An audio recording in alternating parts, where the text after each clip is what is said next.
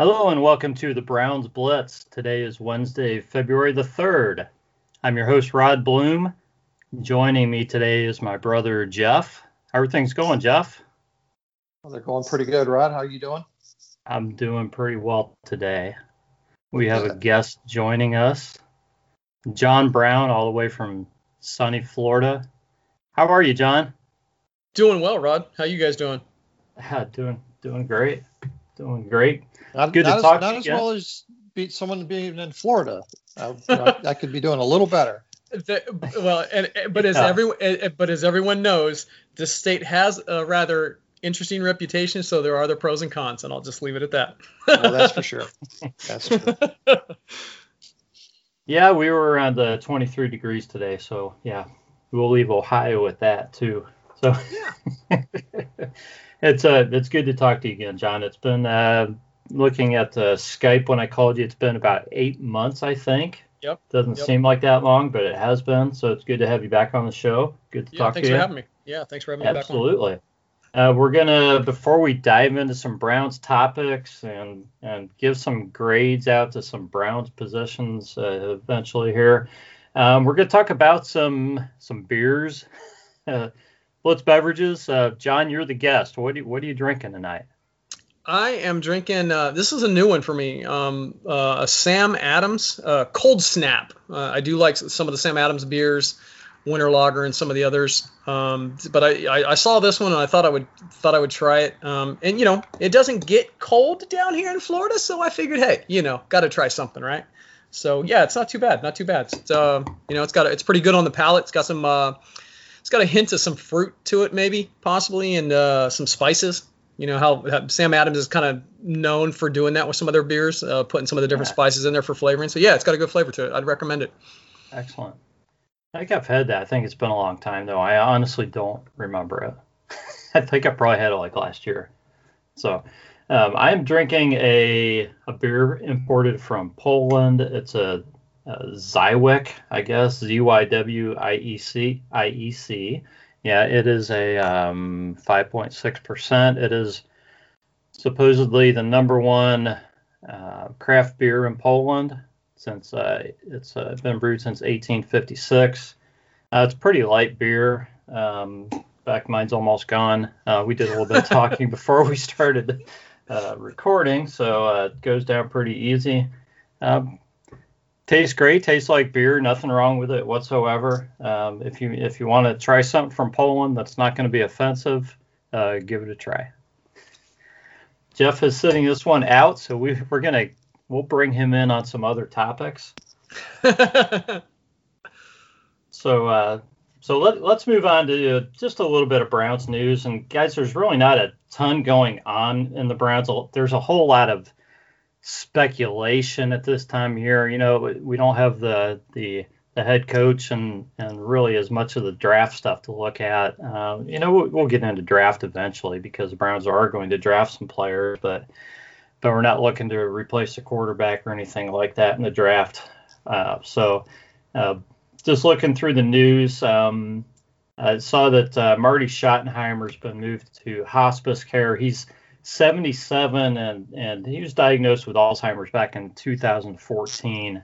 Um, I, I, guess he's in stable condition now, so I don't you know I don't know exactly how he's doing, but you know going into hospice is never uh, obviously never a good thing. So um, yeah, I I don't want to like be too down on this. Um, you know he's been fighting this for a long time, so um, Jeff, I thought maybe just start with you and just kind of, you know, what, what do you think about when you think about Marty Schottenheimer and, you know, and him as a coach and what he did with some of those great Browns teams in the 80s? There's a gleam, men. Uh, probably one of the most motivational speaking coaches that the Browns have ever had. I mean, guys would run through walls for Marty. Um, you know, probably not the strongest X and O offensive guy. He was more of a defensive head coach, and um, yeah. I don't think he really ever had a super strong staff. You know, I think Bill Cowher was on his staff for a while. Um, could be mistaken, but Um, you know, he he was a blue collar coach, you know, for the Browns, um, and he really, I think, the, players just got up for him because of you know how well he motivated them. Um, and that obviously, you know, the late 80s was a great time period for our organization. Um, we have him to thank for some of the great moments in our history. And it's really kind of sad to hear that, you know, he's in that kind of shape. Yeah, yeah, definitely. Uh, John, would you say, you know, I think I would. Would you say that Marty? I mean, for for those of us, you know, have been following the Browns for a long time, but who, you know, who obviously weren't around when Paul Brown was coaching the Browns. Would you say he's he's the most beloved Browns coach in our era? Um, I, th- I think you can make that argument. I mean, because it's also hard to forget about Sam Sam Rutigliano. Um, I think there's still a, a great, you know, a, a, warmth from the fan base for Sam. Um, you know, yeah. and and yeah. you know, and, and with with Marty, I think with Marty though, I think the attachment there was that that 80s era of flirting with Super Bowls and you know w- with the team that you know Bernie and, and and that group of guys with uh, you know with Clay Matthews and you know so many um, players that we still look at and consider iconic and revere, and in some cases engage with. I mean, some of these guys are still involved in the community, and and so. It, it, you know, you, I think we have that attachment to Marty's teams in, in a different sense than with Sam's teams. Um, but you know, a lot of people still love you know Sam. I mean, you know, I know some of the radio stations still had him actively involved on some of the radio shows and some things like that. And and so you and there's just that different connection. Um, I, I, I was really kind of I, I, wouldn't say taken back, but I was I wouldn't say saddened either. It was uh, um, in some ways, you know, I heard the news about Marty today a lot like everybody else, and and for me, it kind of hit a personal nerve because that's you know that that was what my dad went through, and so to to to know that somebody is dealing with that is kind of a a hard thing to to to to push through. And I and I think for some people they don't understand it or aren't from unless you deal with it firsthand. And so you know wishing you know you know his family and his his his close friends and, and fans, um, you know, all the love and support and, and, and prayers uh, for him. You know, you know, Marty, we're all, uh, you know, we gotta, we got, we're putting in some prayers for you, man. Yeah, yeah, definitely, definitely. Very, very well said. Very well said, John. Let's. Uh, I want to move on, guys. I, I read a, uh, a couple of couple of articles uh, put out fairly recently. One by Doug Lesmerises. Uh, he wrote this on January 31st, but the article was titled "Are We Sure the Browns Aren't the Third Best Team in the NFL?" And th- this was on the heels of the of the Chiefs beating the Bills uh, rather convincingly. You know, after you know after uh, playing a pretty close game with the Browns, and of course there were circumstances in the Browns game, but uh, but Doug put uh, pretty uh, pretty convincing argument, you know, up that that the Browns are in a, a group of a few teams that, that that have a pretty good argument for being probably the third best team in the league this year, and the season's over, guys. So I don't want to go back too much to, to last season um, as far as as far as being concerned about where the Browns rank because you know Browns are looking at next season. But I just kind of wanted to get your thoughts on that and and how you kind of thought about where the Browns, um, or maybe how the how the Buffalo KC game made the Browns look. If you happen to see any of that Buffalo KC game or know how that came out, and Jeff, I'll let you kick this one off. Yeah, it's, it's interesting to um, weigh it against the Buffalo KC game because if you do that with you know without a lot of um, drilling down, uh, it it really looks like the Browns were much more competitive with Kansas City than the Bills were. Um, I think we're probably, and I saw an article this week. I think it was SI um, that, that sort of ranked teams the same way. Um, and they put the Browns in the third tier, which was a year away um, mm-hmm. from contending for a Super Bowl.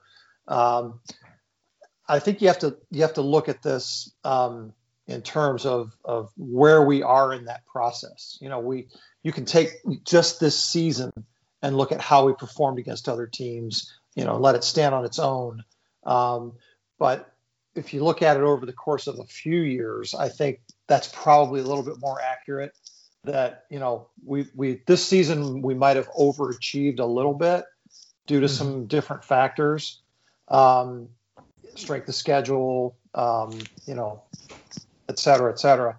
Um, you know, catching Kansas City, um, not having played in a little bit, and Mahomes getting hurt, and you know, a lot of factors went into how we looked in that game versus how Buffalo looked in their game. Um, mm-hmm. I think it's fair to say though that that you know we are now in those upper tiers, and that you know we have as much reason to believe that we can beat anybody else in the NFL as anybody else does. Which, if you think about where we were this time a year ago, um, is light years ahead. So it might be a little bit premature to be saying that we're the third best team in the NFL, um, just because we don't have that kind of history. Um, you need to do it, I think, a little bit longer to be able to make that kind of a claim. But I don't think we're very far away from it either. Yeah, I mean, Doug, Doug went through a lot of, he, he went into a lot of stats, and his argument was really the fact that you can make a case for them being the third best team, along just alongside of the cases for probably four or five other teams. Right. I don't think he was saying necessarily that that the Browns uh, Browns are clearly the third best team, but they have as good a case as any of the next four or five teams do. Mm-hmm. Yeah. Yeah, I don't disagree with that. Um, let's you know let's see how things play out over the next couple of years, um, and we can probably submit that if you know we do what we did this year. Yes. How, how do you feel about that, John? You know, I'm I'm kind of I'm in the same camp as Jeff, and and there were some conversations during the course of the season where you know, you, and and it's easy to get caught up in the emotion. I mean, we're not even the players, and we get caught up as fans, and you know, we go out and dump 40 on you know a playoff caliber team like a Tennessee or a Baltimore or you know Pittsburgh or whoever, and we can be like, hey, the Browns are back. But I'm like, whoa, whoa, whoa, whoa. Let's the brakes first because what I want to see is consistency. Now, mm-hmm. We went out and went 11 and 5 this year, but I know it wasn't too long ago. Okay, I lie. It was a while ago when we were 10 and we were 10 and 6 and then we were supposed to be good the next year and it didn't come to fruition and we we hear all the prognosticators we weren't too far we're you know removed we're not too far removed from being the darlings of the league just a couple years ago after the OBJ trade and all of these types of things that went down, and people are like, "Oh man, the Browns are the AFC favorite," and this, that, and the other, and we went out and fell flat on our face. Um, you know, so let, us establish some consistency. Let let's, um, you know, do I think there will be a fall off from this year? No, I don't think so. Um, I know that we're going to play a tougher schedule, so that remains to be seen how we stack up now against uh, a better, you know, a, a better schedule, and and and, and kind of go from there. But you look at the fact that this year that we survived games from key in- with key injuries. We lost, you know, Nick for four games. We lost Miles for games. Um, some there were some games where we we had a lot of people missing. I mean, let's not include the Jets game. That doesn't even count. But um, you know, you look at that, and in the past, even when we were fully healthy, we weren't winning games. So, I mean, you look at the depth, you look at scheme changes, you look at the talent level, and say, I think that you can make an argument that we are going to be in the upper the upper tier uh, of, of teams going forward. Um, you know, coaching scheme with how Stefanski has the team organized, those types of things. Um, and, and I think I think there's a, a definitely a positive wave that that we we can be on, and I think that I think we're going to be all you know that's going forward. I think we're going to see that come to life, and and I think the team is going to be able to ride that Yeah, yeah. I think uh, I think we can't put the kind of the cart before the horse, thinking the Browns have completely, you know, completely arrived at this point. But I think knowing that they've solved a couple of issues, hopefully with the, you know, with with uh, Stefanski, hopefully being a long-term answer, Andrew Berry, you know, yep. and, and, hopefully Baker. You know, it, if you look at those guys as being a core, even if you're not winning 11 or 12 games every season for the next five years, you feel like you like can't you have win. a team that competes. Yep. You know, that can Yeah. compete in every game.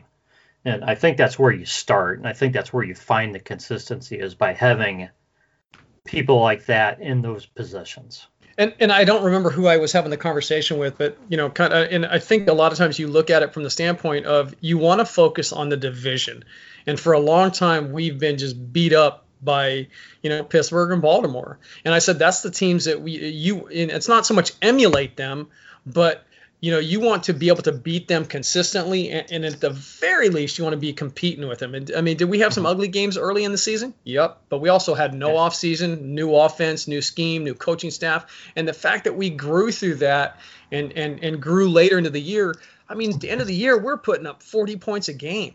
I mean Yeah. so i mean Yeah. we saw growth just inside of the season so I, I think those are the things that bode well going forward with this team in terms of direction I agree with you.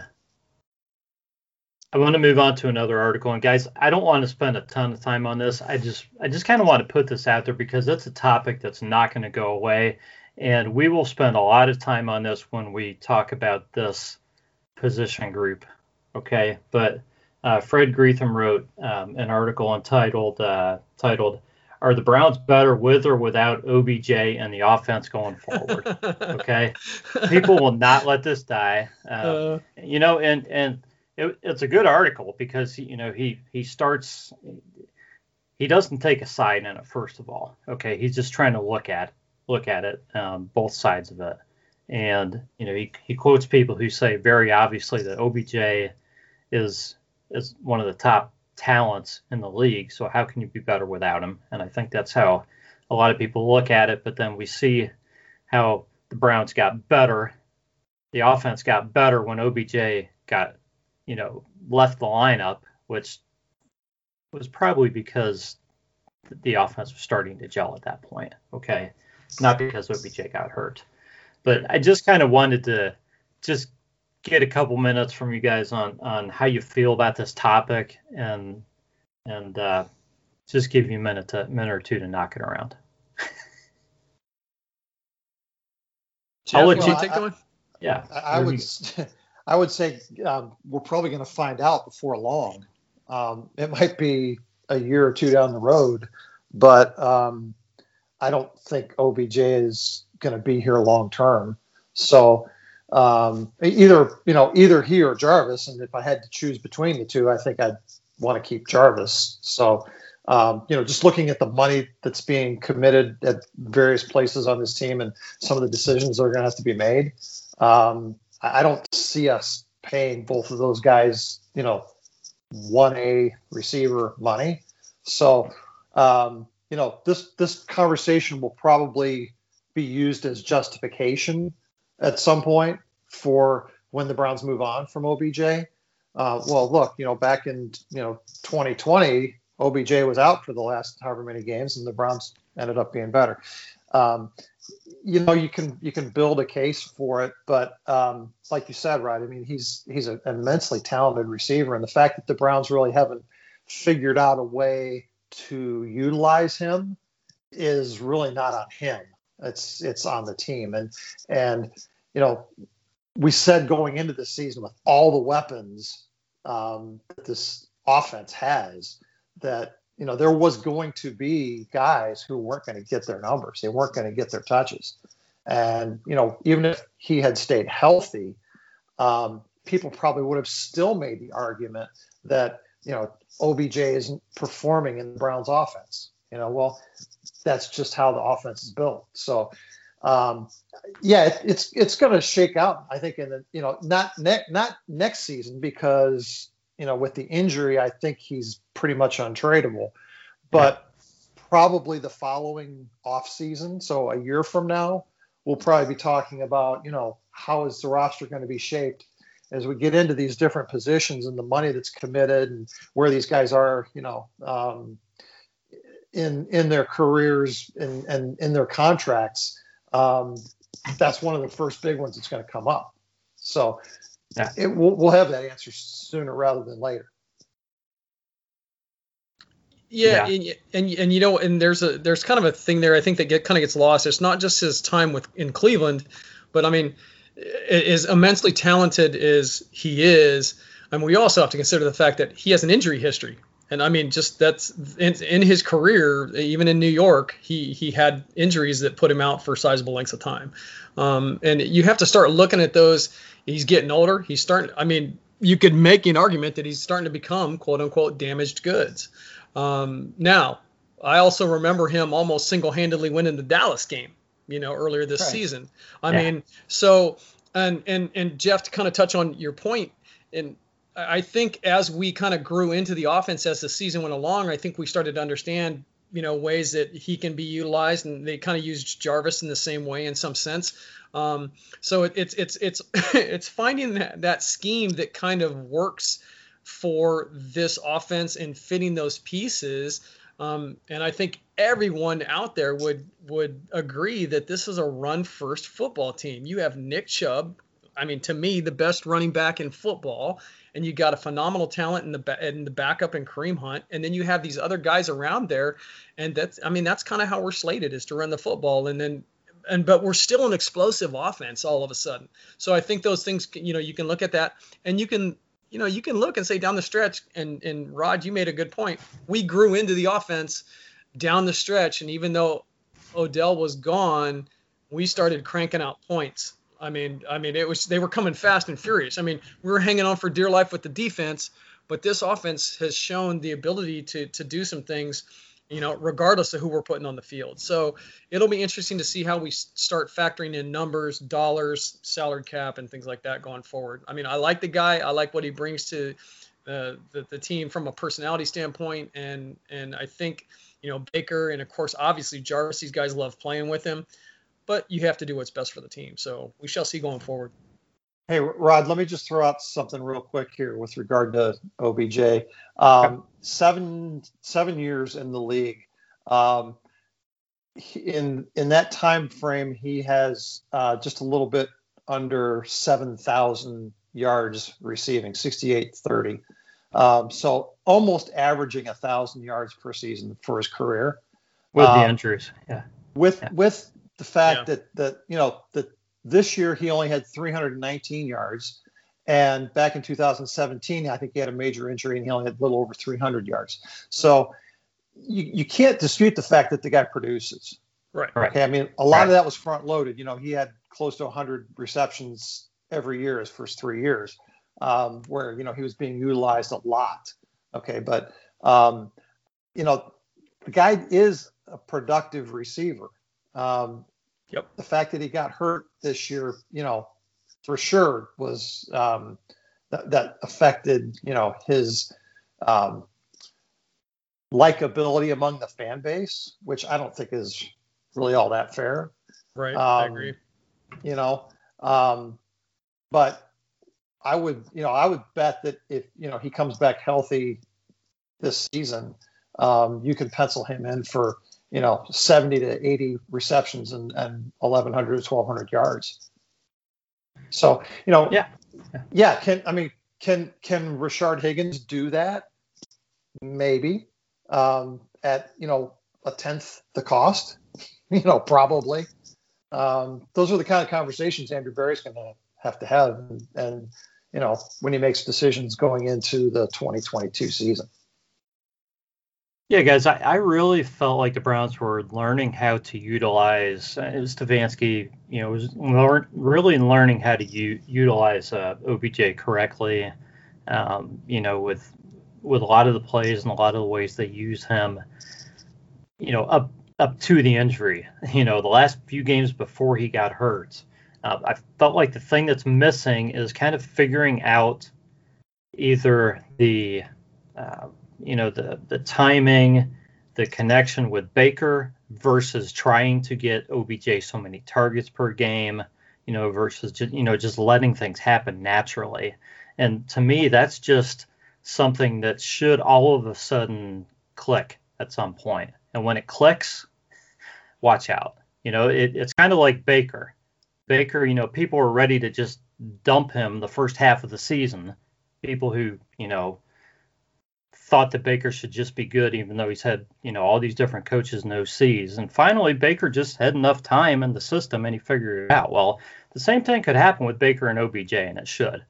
Okay, they get enough time together. Stefanski, Stefanski gets enough time with Baker and OBJ, and and they'll figure it out. And and it should just be a part of the offense that this happens instead of trying to make things happen.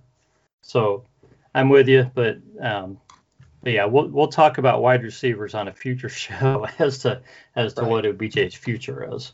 But and, uh, and Rod, for the and for the record, people still want to get rid of Baker for uh, some reason. I don't know why, but for some reason, yeah. Anyway. Yeah, so let, let's talk about that. The you know Deshaun Watson wants a trade, so okay. I, I see a tweet. Hey, let's let's trade Baker and two first round picks and and OJ. Kevin Stefanski and and Nick Chubb and everybody else for Deshaun Watson. Okay, why? You know, because Deshaun Watson was was a top rated quarterback. You know, it was funny. What's I went. Done? Well, and I he, went. Well, I went and looked at his stats, and for his career, he's got a, I think it's a 105 rating of like 105, and he's put up numbers. And and, but I mean, when you he's a you know, very good quarterback. And well, and you look at the fact that he's existed in the same system for I think four years. He's been in the league four years now, um, and there's no denying his athleticism. You know, any of those types of things. But you again, you got to look at the fact that Baker has been with the Browns for three years. He's had four systems. last year, last year they didn't even have an off season to really, you know, they had to do everything virtually via Zoom and all of this insanity. And and and one other thing that to me that is not lost on all of this is Baker Mayfield said, "I want to go to a team that's 1 in 31." He said, "I want to be the guy that turns that franchise around. I'm willing to take that on." And you know, and you don't see that very often. And you've got team, you've got quarterbacks quitting on teams that are decent. You got, you know, th- so there's a lot of different factors. And so I look at Baker and, you know, I've, I've been in his corner since he got here. You know, I think we all get mad. I, I think that's normal. Um, mm-hmm. and, and, at the same point in time, last time I checked, Joe Montana wasn't perfect. Tom Brady's not perfect. Brett Favre's not perfect. Drew Brees ain't perfect. I mean, it's the nature of the game. It's the nature of the game. We got to give the guy his opportunity. He's he's already shown that he's got the flashes of brilliance in him. I mean, how, how uh, what was it? Cincinnati. Odell gets hurt, and what does Baker do? He comes back and he throws five touchdowns. He th- he has almost a perfect game. I mean, it's and and, and everybody's and everybody's yeah. going to be dismissive. Everybody's going to say, but it's the Bengals. They're still an NFL football team.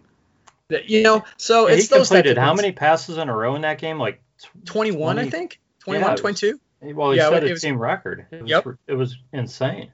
Yep, yep. You know, and the rookies are stepping up. Higgins stepped up. You know, you know DPJ with the big with the big catch to win the game. I mean, just stuff like that. And, and Baker was dialed in. And then we saw we saw Baker constantly improve down the stretch.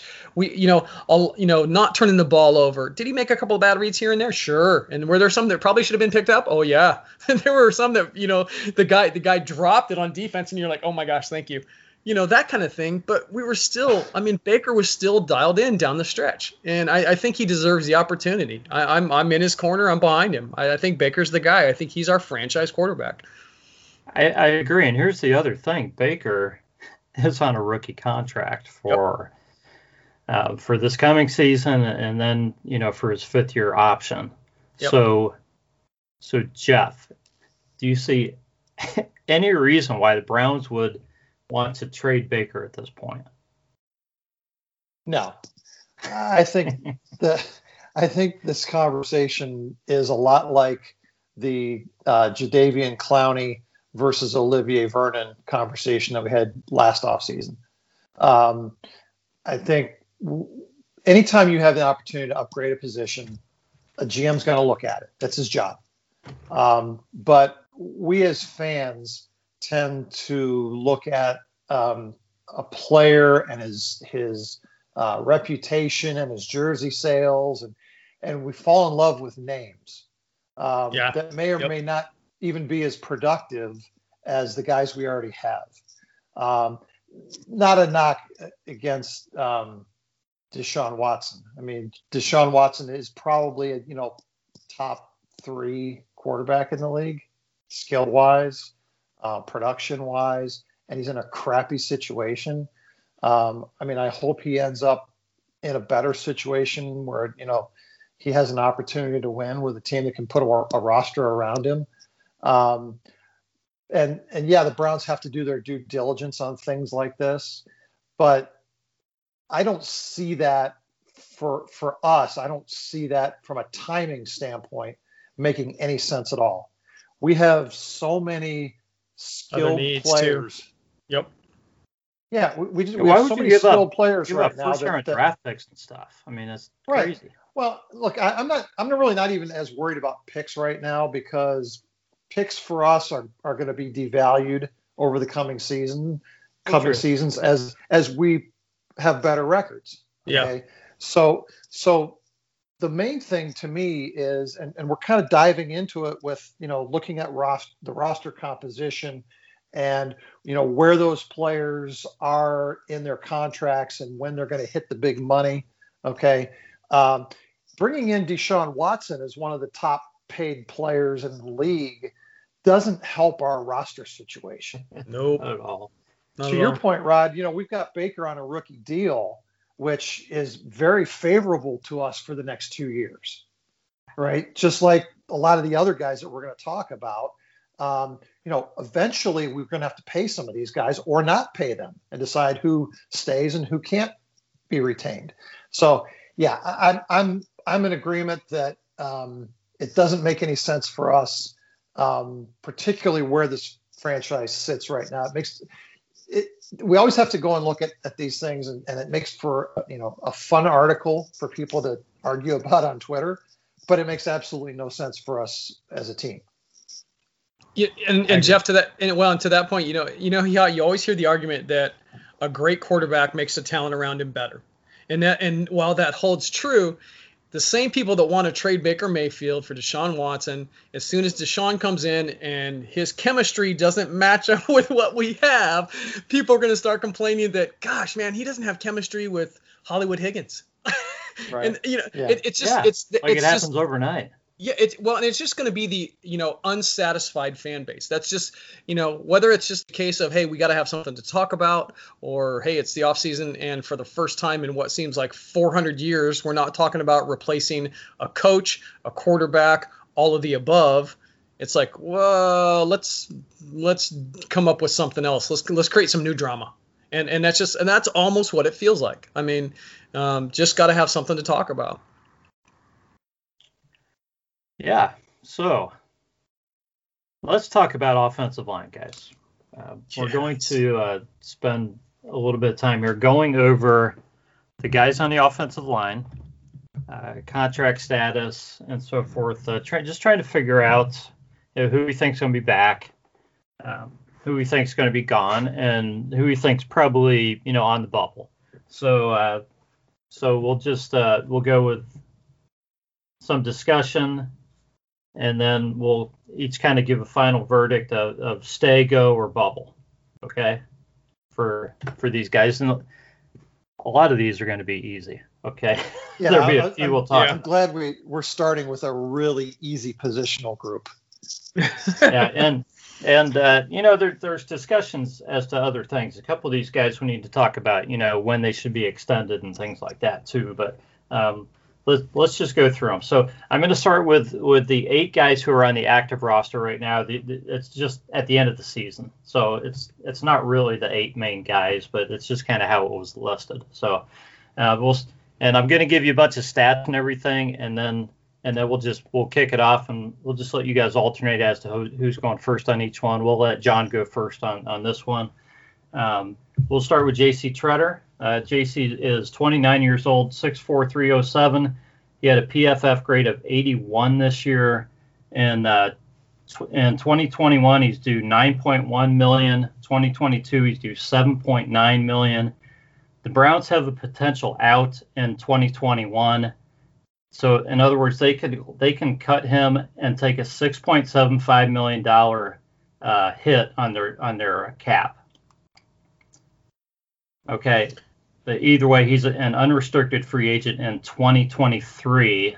Okay, last season he played 1,062 snaps, which was 100% of the Browns snaps. And I'm when I quote the snaps, guys, this is regular season. I don't have postseason snaps included on this. Yep. All yours, John. Yeah, you know, you, you look at JC, and and since he's been here, I mean, he's been consistent. He he's gutted through injuries. I mean, you know, there's been times where we thought, okay, he's going to be out, and nope, he just grinding back in there. And so, you know, I look at him, he's been he's tough, he's been resilient. And, in this year, it, it kind of really felt like, um, because we saw quite a few injuries. Teller, uh, Bitonio, of course, we missed him with COVID, you know, some different things, and there was a lot of line reshuffling. You know, one game we didn't even have our basically our entire offensive line coaching staff, and yet JC was holding this group together, and they played well together.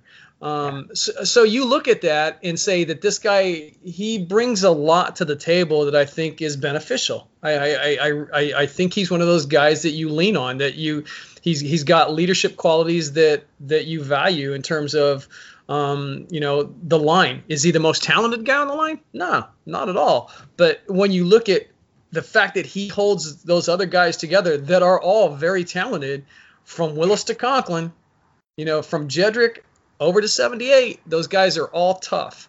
And, and, and, and it feels like JC's been holding those guys together.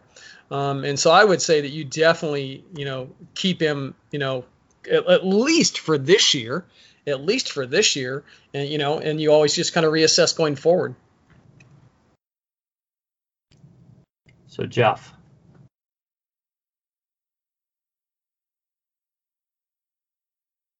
What are your thoughts, Jeff?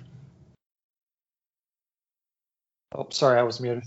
Oh, okay. uh, he, he hasn't missed a snap. Um, yeah. You know, that, like everybody says, your best ability is availability. Yeah. Um, this guy has played through injury. Um, he's a leader.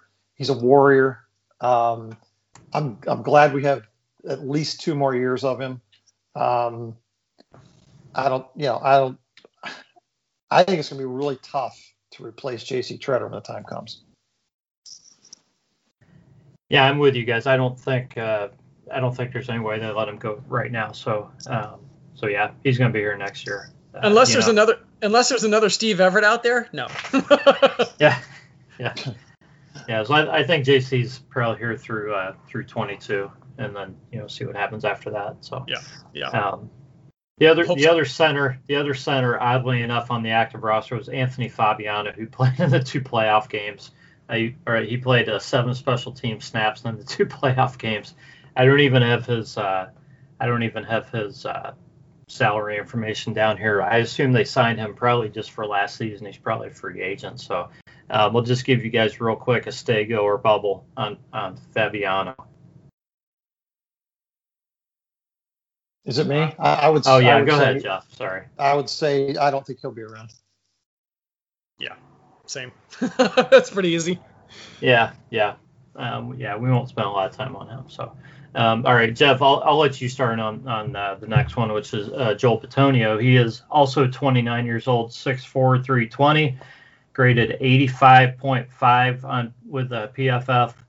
Do uh, 10 million and 21, 10 million and 22 also a, an unrestricted free agent in 23.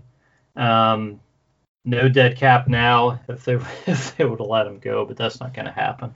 He also played 100% of the snaps in uh, 2020. Any so chance that the Browns let him go? No, you have two 29 year old guys we've already talked about who played 100% of the snaps this year. What do you think the odds are of that happening again next season? yeah. Yeah. I, I, love these. I love these guys, and and I think you know at 10 million per, Joel Bitonio is a bargain. Um, you know, he makes Jedrick Wills better. Yep. He makes J.C. Tretter better. Yep. Um, you know, these starters are easy. Yeah. There's not a there's not a lot Yep. that's going to happen in the next two seasons, barring injury, with the five starters on the offensive line. Yeah, yeah. So we'll say we're, we're gonna go a unanimous uh, stay with uh, Joel Bitonio. John, I'm gonna let you. I'm gonna let you start off on on Wyatt Teller. Wyatt Teller is 26, 6'4", 315, graded a robust 92.3 in PFF. That's very well documented. He's due nine hundred and twenty thousand dollars in 2021, and he is an unrestricted free agent in 2022. He played 696 snaps in 2020, which is 66% of, of the Browns' snaps. With uh, Teller, I don't think it's a question of whether he stays or goes in 2021. I think it's a chance. It, it's uh, it's a question of when do the Browns extend him? Do they extend him before the season, or hope to or hope to keep him around after the season? Um, I, I would trade him for Deshaun Watson, um, personally. Um, Straight up, yeah, yeah, I, I think he I may think have a higher PFF grade than Deshaun Watson. I think that's. Hey, I think. Hey, think that's you know, value. on that on that point, you know who the top four PFF graded players in the league were last year? Aaron No, I- Rodgers, number one. Mhm. Wyatt Teller, number two. Patrick Mahomes, number three, and Travis Kelce, number four. See, Yeah. that's that's a That's, that's a pretty lofty company. well, we ought to he, be able to just trade him might for be Travis worth Kelce. Deshaun Watson. uh, you know. We ought to be able to trade him for Mahomes then, right? He's better than Mahomes. uh, right. uh, I don't- well, it depends on how well Patrick can block, but no, Yeah, you know, yeah. you know, I, I, Patrick I might have a hard time. You know, I uh, Wyatt is the guy that it was funny. He he just um, you watch him play and it's kind of like he gets lost in the mix, but you know he's out there making plays. If that makes sense, it's he. There's just such an unassuming level in terms of him making plays, but then you then you slow it down and watch it. You go, okay, he's made an impact play here.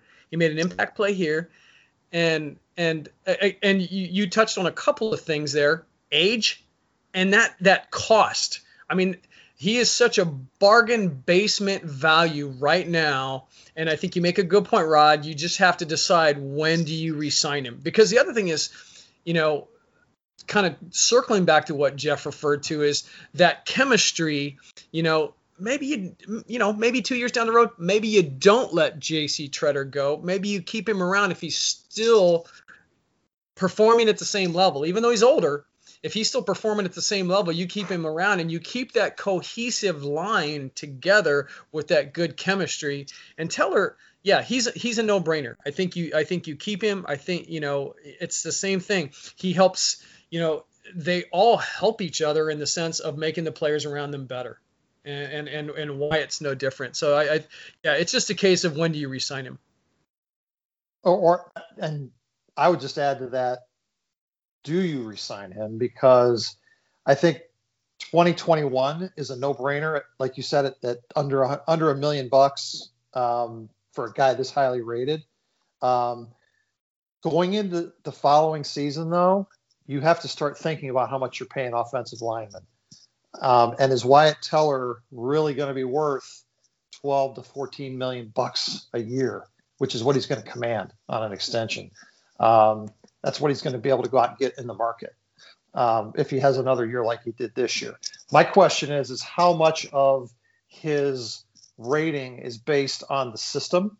Um, I think a lot of um, the, the plays that he gets a lot of credit for are system driven.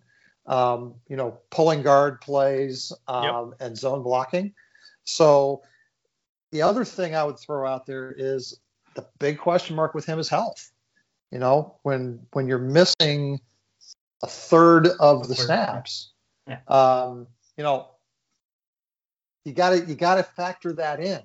You know, I mean, if if he's if he's somehow able to stay healthy all of next year and put up these same kinds of numbers, it's going to be real hard, I think, for the Browns to commit the kind of money that he's going to command. Yeah, I just wonder what type of contract he would command right now.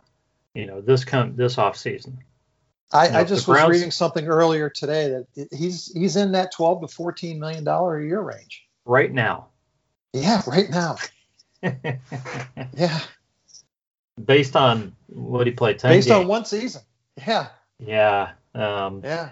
Six starts. It, that's a challenge. That's a challenge because yeah. the Browns have other guys they, that they need to extend. I mean, seriously, right. if you're talking about keeping Nick Chubb around or keeping Wyatt Teller around, who's easier to replace?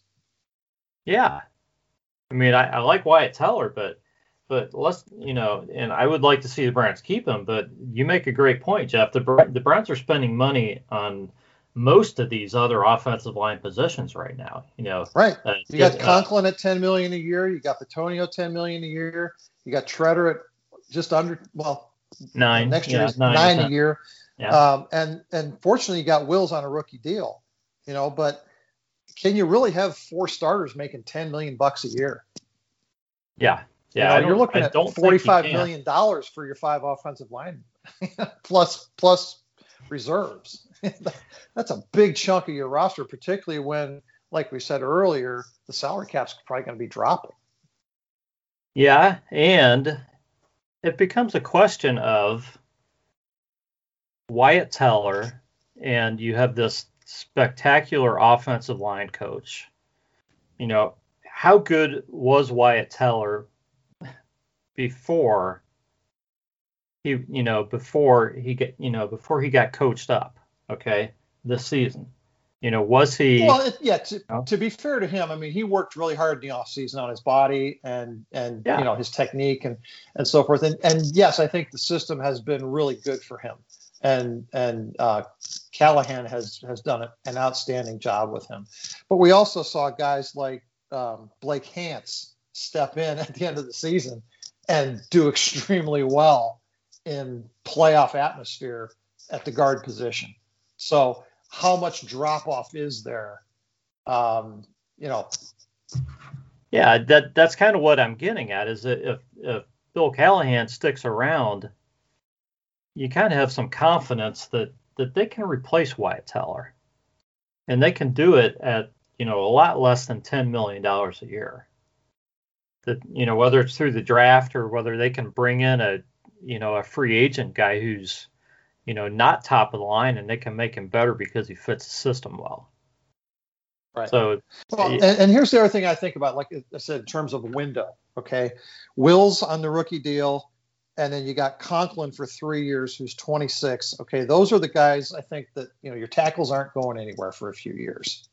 Okay, those interior guys, we've got to start thinking about who comes next. You know, how long is Bitonio going to be able to play at that level? How long is Tretter going to be able to stay healthy? You know, so yeah. I think you need to be developing guys that you know, and, and maybe it's Nick Harris or you know somebody else, Drew Forbes, you know, that you can plug in down the line. Mm-hmm. Um, but you got to start thinking now about what's your offensive line going to look like in 2023. Right. Right. Well, before could, you yeah, go out and spend, a lot different before you go out and spend $45 million extending Wyatt Teller. Well, and, and one thing that and, you know, and you look at this organization with the with the new structure in place, with how they're handling it from an analytics standpoint, and some of the different types of things, we've already seen where they've um, I guess you could say, you know, you manipulated the money and and and working at those types of things, restructuring deals, and of course you do see that a lot of times as you go forward and you go down the stretch. And I and I and I did tend to forget that. And, Jeff, you touched on a good point that he did miss a sizable number of snaps this season. So, you know, I, I did tend to forget that in that sense. You know, when he was on. when he's on the field, yeah, I think you know he he was a, a great contributor to the offensive line and, and helped in that sense. And it's interesting that he you know, he's one of the younger guys and still missed quite a few snaps. I mean, obviously Wills being the youngest, but you know, so there, those are the types of things that as you look going down the stretch, how do we work at, you know, will we restructure people's deals? Will they look at some different types of things that you maybe bring somebody in different through the draft? I mean, they, I can't, I think it's Harris that they drafted this off season, you know, in yeah. the draft last year. And jury's still out on him. I mean, you know, so maybe he's not the answer, but you, you know, Hance uh, played pretty good down the stretch when he was called into emergency duty and that type of thing. So, you know, Jeff, you touched on a good point of of, you know, again, this zone blocking scheme is notorious for making linemen look good, or even some cases making running backs look good, you know, that type of thing. So, you know, and Callahan being the coach that he is. So, you know, yeah, though there's I think those are good factors that you mentioned that, you know, will have to be considered. Yeah, the more we talk about this, guys, I can see uh, I can see Wyatt Teller kind of playing out this season at that at that nine hundred twenty thousand and seeing yeah. what happens.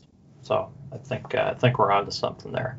Now, Jeff, I saved your guy for you, uh, Blake Hance, 25 years old, 6'6", 310, uh, PFF 47.7. 660k in 2021. So he signed through 2021, um, unrestricted free agent in 22. And and from that perspective, I think he's he's really in the same category as Wyatt Teller.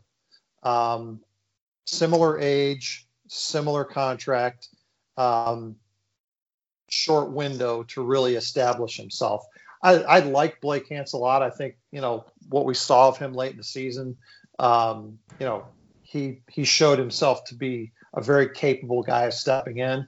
I think he could probably elevate his game just much like what Teller did this year. Yeah. Um, next year, but again, the Browns are going to have to make a decision on you know who do they extend, who do they keep under contract. Um, I think Blake Hance is a much less costly, potentially much less costly version of Wyatt Teller.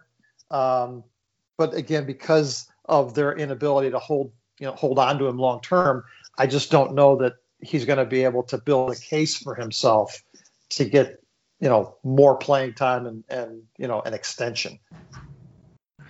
Yeah, and you have to remember, guys, that that PFF grade that that sounds awful, the 47.7, that's against the Steelers and the Chiefs. He only played in the playoff games.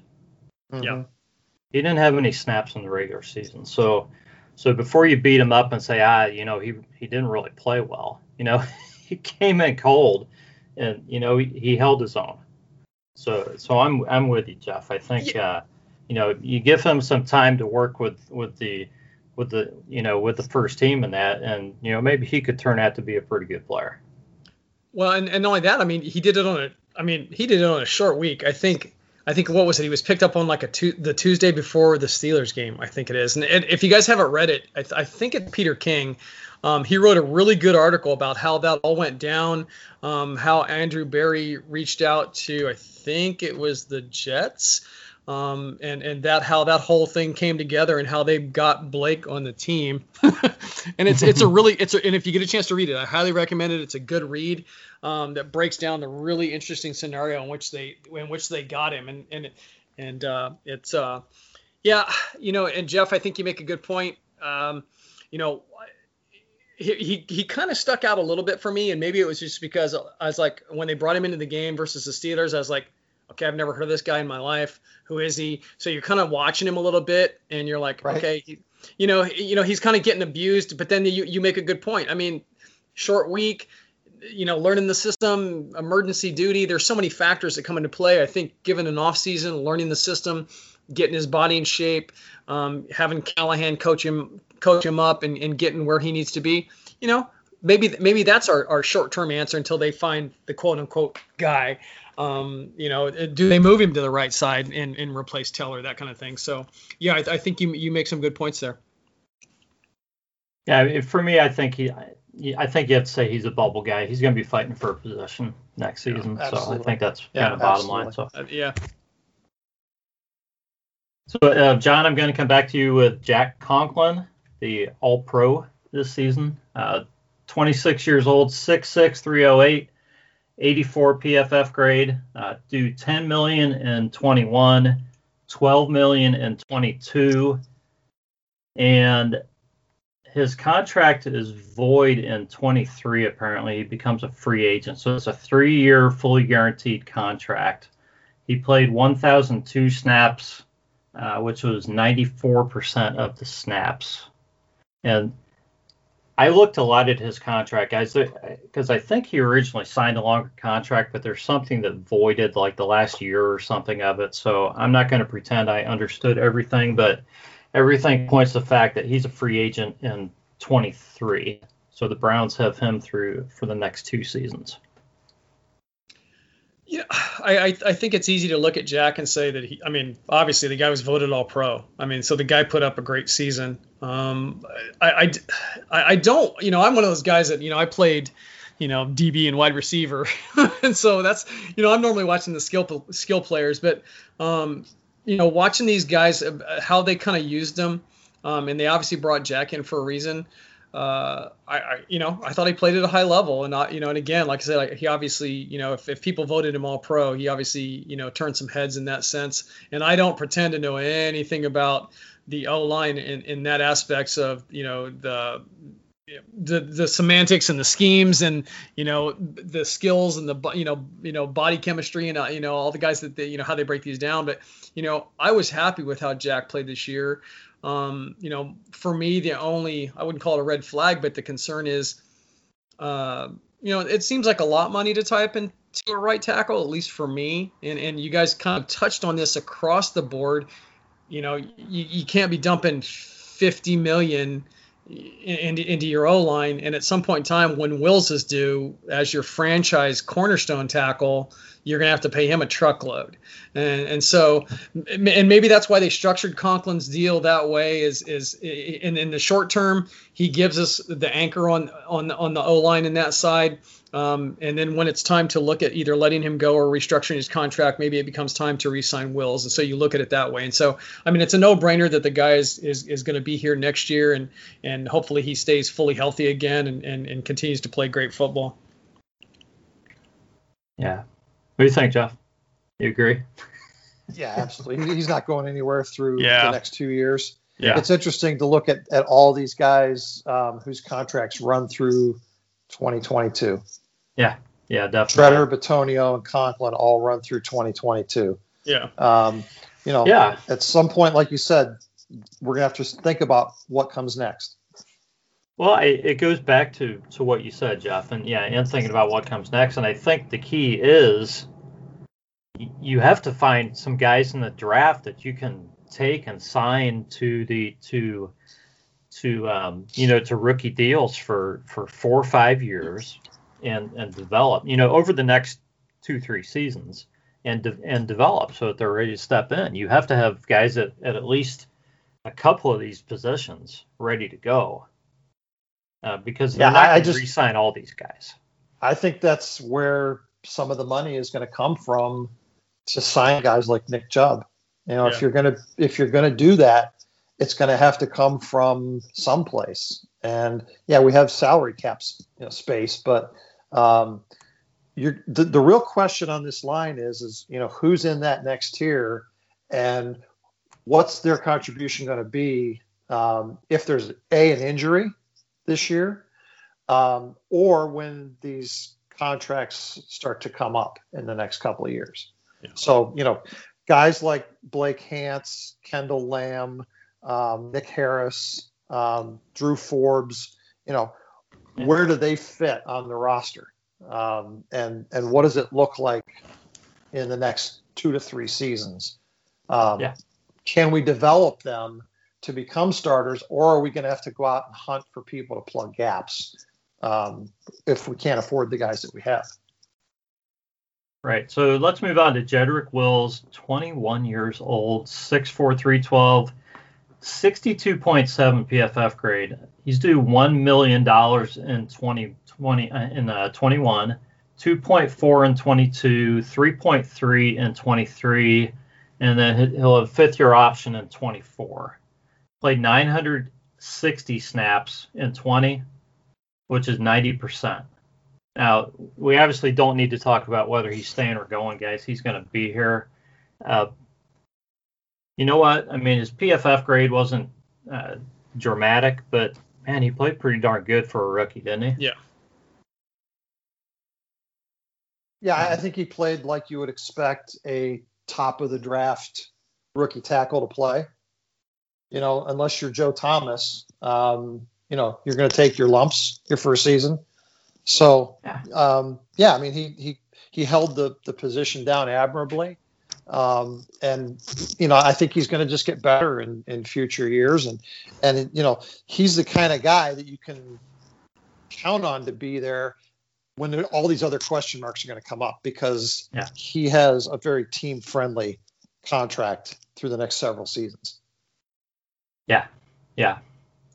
So um, last guy on the active roster uh, end of the season was Kendall Lamm. Twenty, he's 28, 6'5", 310, 66.7 PFF grade.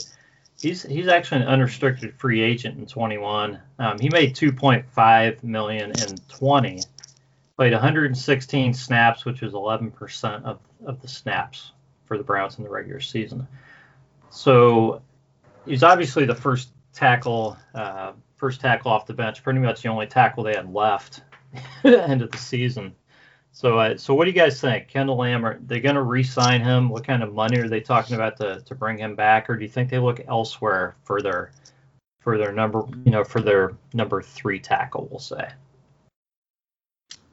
Uh, you know, that's a that's a lot of money for a guy that only played 100 snaps.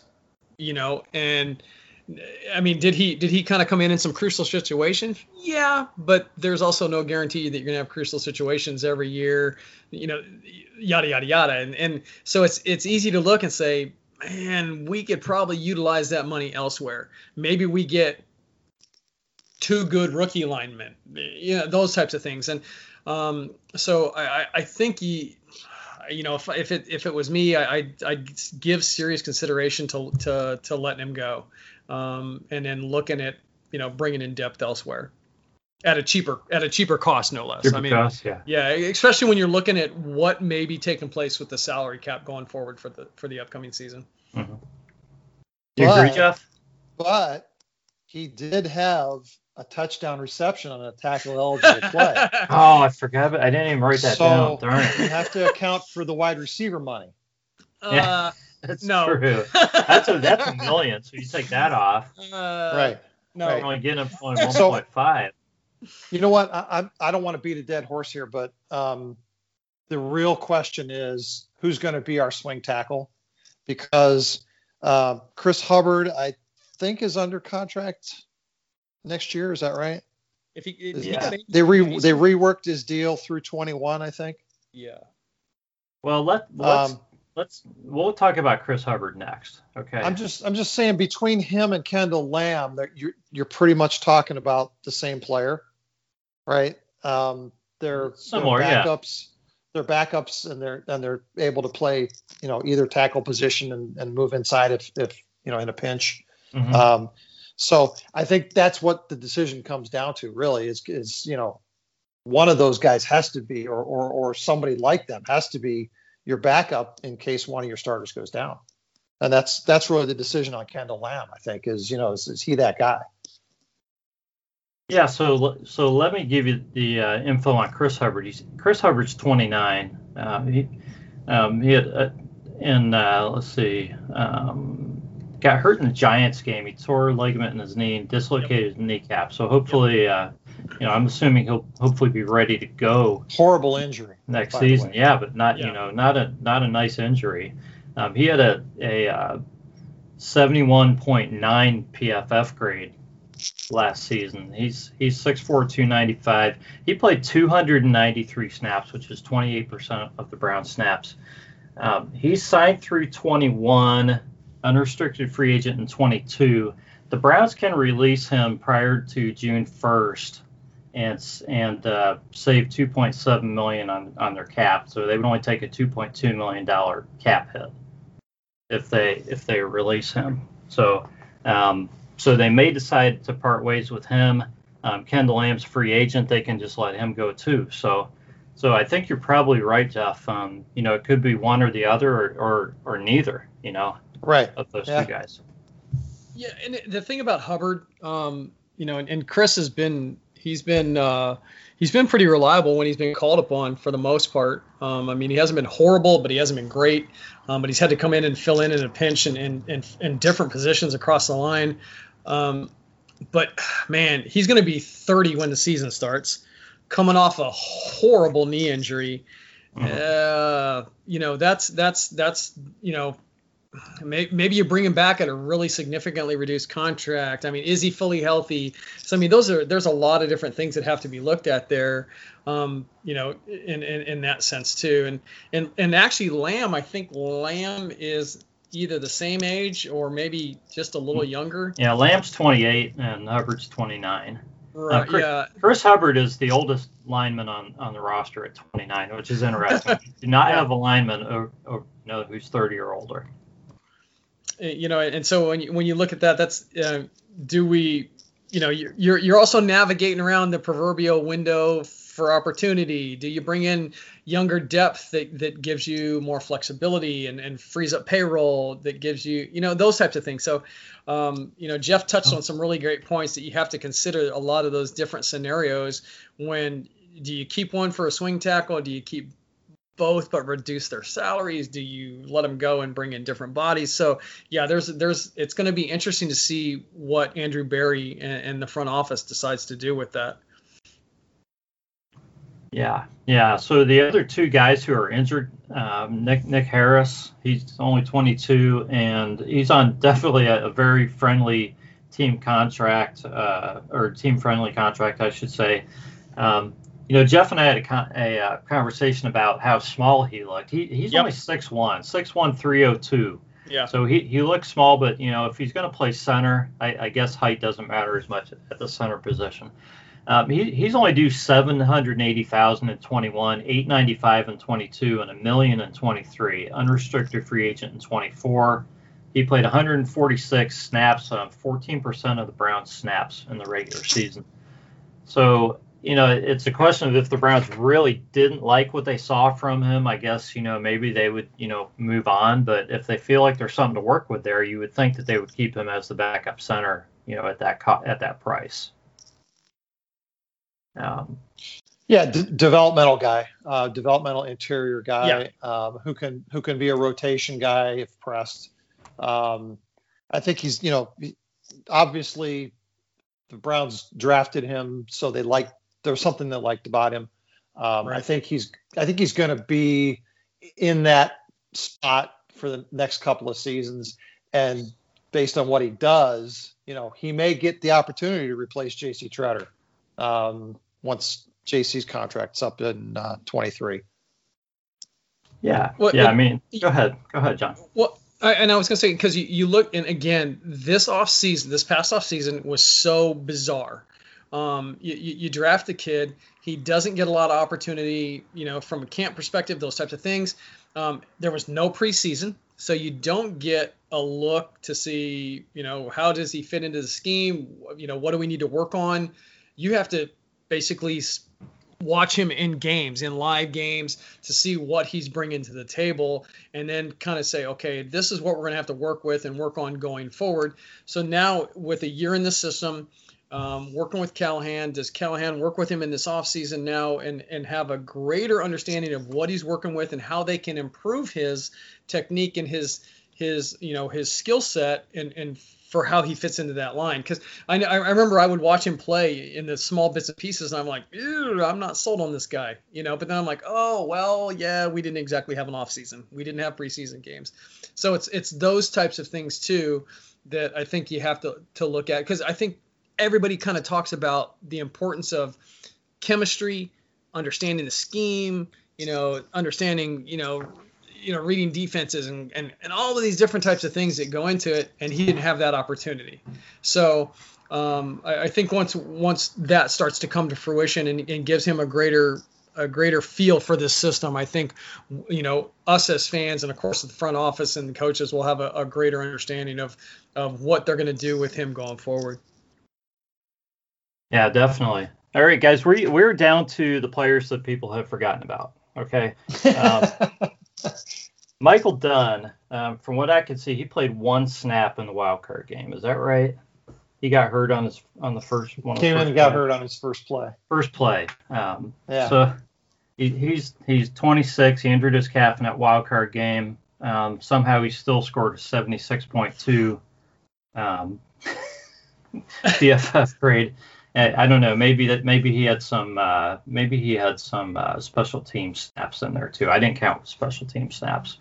Six five three zero seven. He's a guard. He's an exclusive rights free agent in 21 for the Browns. He made he was he was um, I guess on a prorated contract, but on basis of 675 um, 675,020 um, in the, in 2020. So um, you guys see him as anything other than a bubble guy, or you think he's just gone, or do you think he gets consideration coming back next season? Uh, I think you package him and Wyatt Teller for Deshaun Watson. Um, and and we and I we think put that's and, fair. and we put Deshaun Watson at right guard. Just got to bulk him up. A We little are definitely loaded at guard. we are um, loaded at guard. You know, you, we yeah we have so many developmental guards right now. Um, you know, how does Michael Dunn get noticed in this field? You know, um, that's the problem. There's just there's too many guys who are you know late round draft picks um, who are pretty much the same mold. Um, and you know, yeah, maybe the Browns are just waiting for somebody to surface um, as a as a rotational guy. Um, that's I, I don't think you know any there's any concern about who you know we're going to be developing at guard. That's going to work itself out in training camp. I'm Yeah. much more concerned about who our backup tackles are going to be. And, and I agree with you. I Yeah. agree with you. And interestingly enough, guys, there were three guys on the line who opted out of 2020, and they're all guards. Okay. Right. Um, uh, Colby Gossett, Malcolm Pridgeon. I just looked up their their ages and their height and weight. I didn't even look at their contract status because I don't know much about them. Uh, Gossett's 25, Pridgeon's 26. Uh, Drew Forbes is another story. He's 24 years old, 6'5", 308. He's signed through 2023, guys. Um, and he's from the prior regime. He, he must have been signed on what? Well, you know what? I think the contract got pushed back here because he opted out. So I think he signed a, a what a four year deal. So he's due he's due 850 this season, 850 in 22, and 965 in 2023. So so I guess it's a question of whether the Browns you know, are still going to look at him and give him a serious go after opting out and being from the prior regime. Do you do you think he gets a do you think he gets a fair shot now just based on talent? Or do you think he's got a lot of things going against him? What do you think, Jeff? Well, um, to, to Forbes specifically, I mean, he's he's signed, so I think he's in that that same category um, as Nick Harris. Um, you know, he, he's and to a lesser extent, Jedrick Wills. I mean, where he's a young drafty that has a contract in place. So these are you know fairly economical guys to have on your squad. Mhm. Um, you know, the other two guys you mentioned are, are career practice squad guys. Um, and that we could probably throw a couple other guys in that category as well. Yeah. Um, that you're just kind of hoping you get something from, but you're really not expecting a lot from. So, um, yeah, Drew you know- Forbes is different though because he signed for so long and at such a low price. The question is, right. are Forbes they going to give him you know, a serious look and can they develop him? I think, yeah, I think as you know, he and Harris both being you know fifth, sixth round picks, um, you know, having several years of contract left with the team, um, they're going to be here. I think they're going to you know get every opportunity to develop as potential replacements, if not you know rotation guys um, on the inside. Um, these other guys are are you know just I don't think they're going to get those those snaps. I don't think they're going to get get those, opportunities. They they're going to bounce around on different practice squads. I agree, and I believe Drew Forbes signed this. I think he was an. I think he was an undrafted free agent who they liked Drew- and signed to this contract. That's why I remember Forbes. Drew Forbes. I- That's why I remember it. I I'm not. No, I actually think we drafted him in the sixth round. Uh, I'm pulling it up. Yeah, he was he was a sixth round pick in He was a sixth round pick. Yeah. Okay. I, I am wrong. All right. Not first or last time. Wow, that's it's once. Wow. Okay. I just I think- remembered because because I, I was looking at that um, and just in comparing him to Nick Harris. Like I said, they very Same similar Same positions round, with similar the team. contract. Yeah, yeah. All right. John. I, I yeah, I was gonna say I, I think when you look at the the front office, I, I think we've already seen that uh, you know Andrew Berry, he's willing to turn over every rock, look in every nook and cranny he can to find talent, no matter no matter what in that sense. And I think.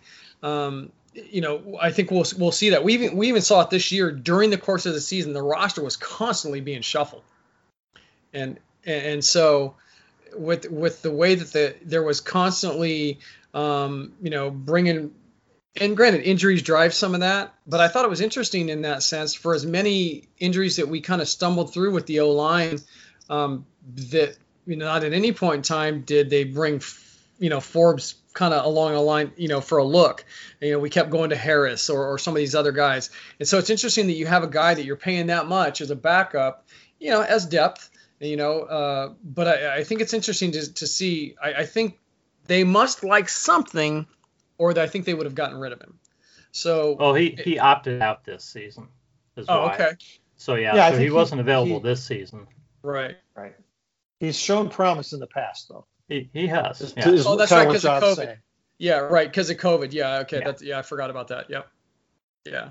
So it'll be interesting to see how they handled it. You know, they've got some I guess you could say some toys to tinker with and, and to to and hopefully we have some semblance of an off season that allows them, you know, to work through some of these things and not everything's virtual and, and all the, and, and Lord knows uh, who knows if we'll have an um, um, you know a preseason uh, though there's been a lot of talk this year I saw a lot of the players saying, "Hey, look, we saw a lot of good football this year without a preseason, so maybe we Yeah. don't need one." So, um, Right. it, you know, but at least we've had a year with this system, so uh, we'll see how see how that goes.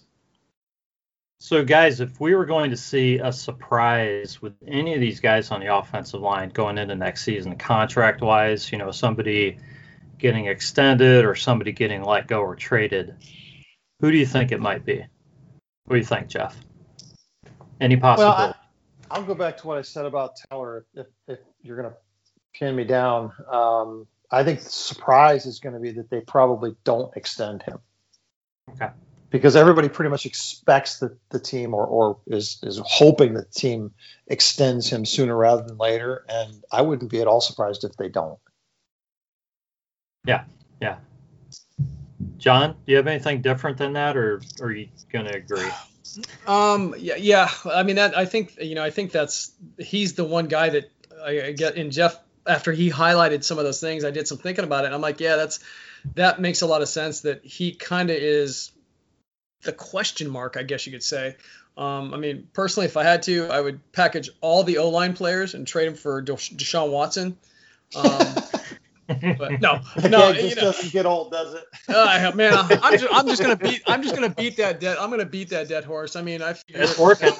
I, I, I, you know, I, I just saw some ridiculous tr- trade scenarios and everything else this week, and I was just like, oh my gosh, really? But uh, yeah, no, I, I don't know that there are any surprises because a lot of these guys are, you know, locked up, uh, so to speak. Uh, so, um, and, and just a quick note, uh, I guess if I and, and I, I one thing about Jedrick for me to kind of circle back to him really quick was this is a guy that when they drafted him, I was like, God, they're drafting a right tackle and they're moving to left tackle and and man, he he played his butt off. I mean, as a rookie, switching from one side to the other. Um, and and and what kind of made me pay attention to and I said I don't watch the O line very closely and I don't per se, but I did try to watch him when I had a chance because Jeff you know, you know, kind of talking what you talked about when you mentioned Joe Thomas. Joe did a thing before the season started and said, "I love his game," and so I went, "Hmm, okay, let's see." And so during the season, I watched him play, and I thought, "Yeah, man, the, the fact that they moved him from one side to the other and those types of things." He, he stuck out for me. I think the kid's got a really bright future. And so, um, but kind of to circle back to your question, Rod, no, I, I don't know that I see any surprises with this O line. I don't, I mean, I don't think there's anything out there that would really shock any of us. Uh, I mean, maybe. I mean, a trade, but I mean, who are you going to trade on that O line? I mean, uh, yeah, I don't know. I mean, I. So unless, yeah, unless they decide to trade Teller, you know, and and get something out out of him before he's becomes a free agent, you know. Yeah. Uh, that's that would that would make the most sense if they decide that they're not going to yeah, extend him. yeah, right, ride the hot hand, ride the hot hand. That I mean, would have it- to that would have to be based on somebody like Nick Harris just blowing them away, and you know Yeah. they felt really confident that you know they could turn Yeah. that, that position over to him.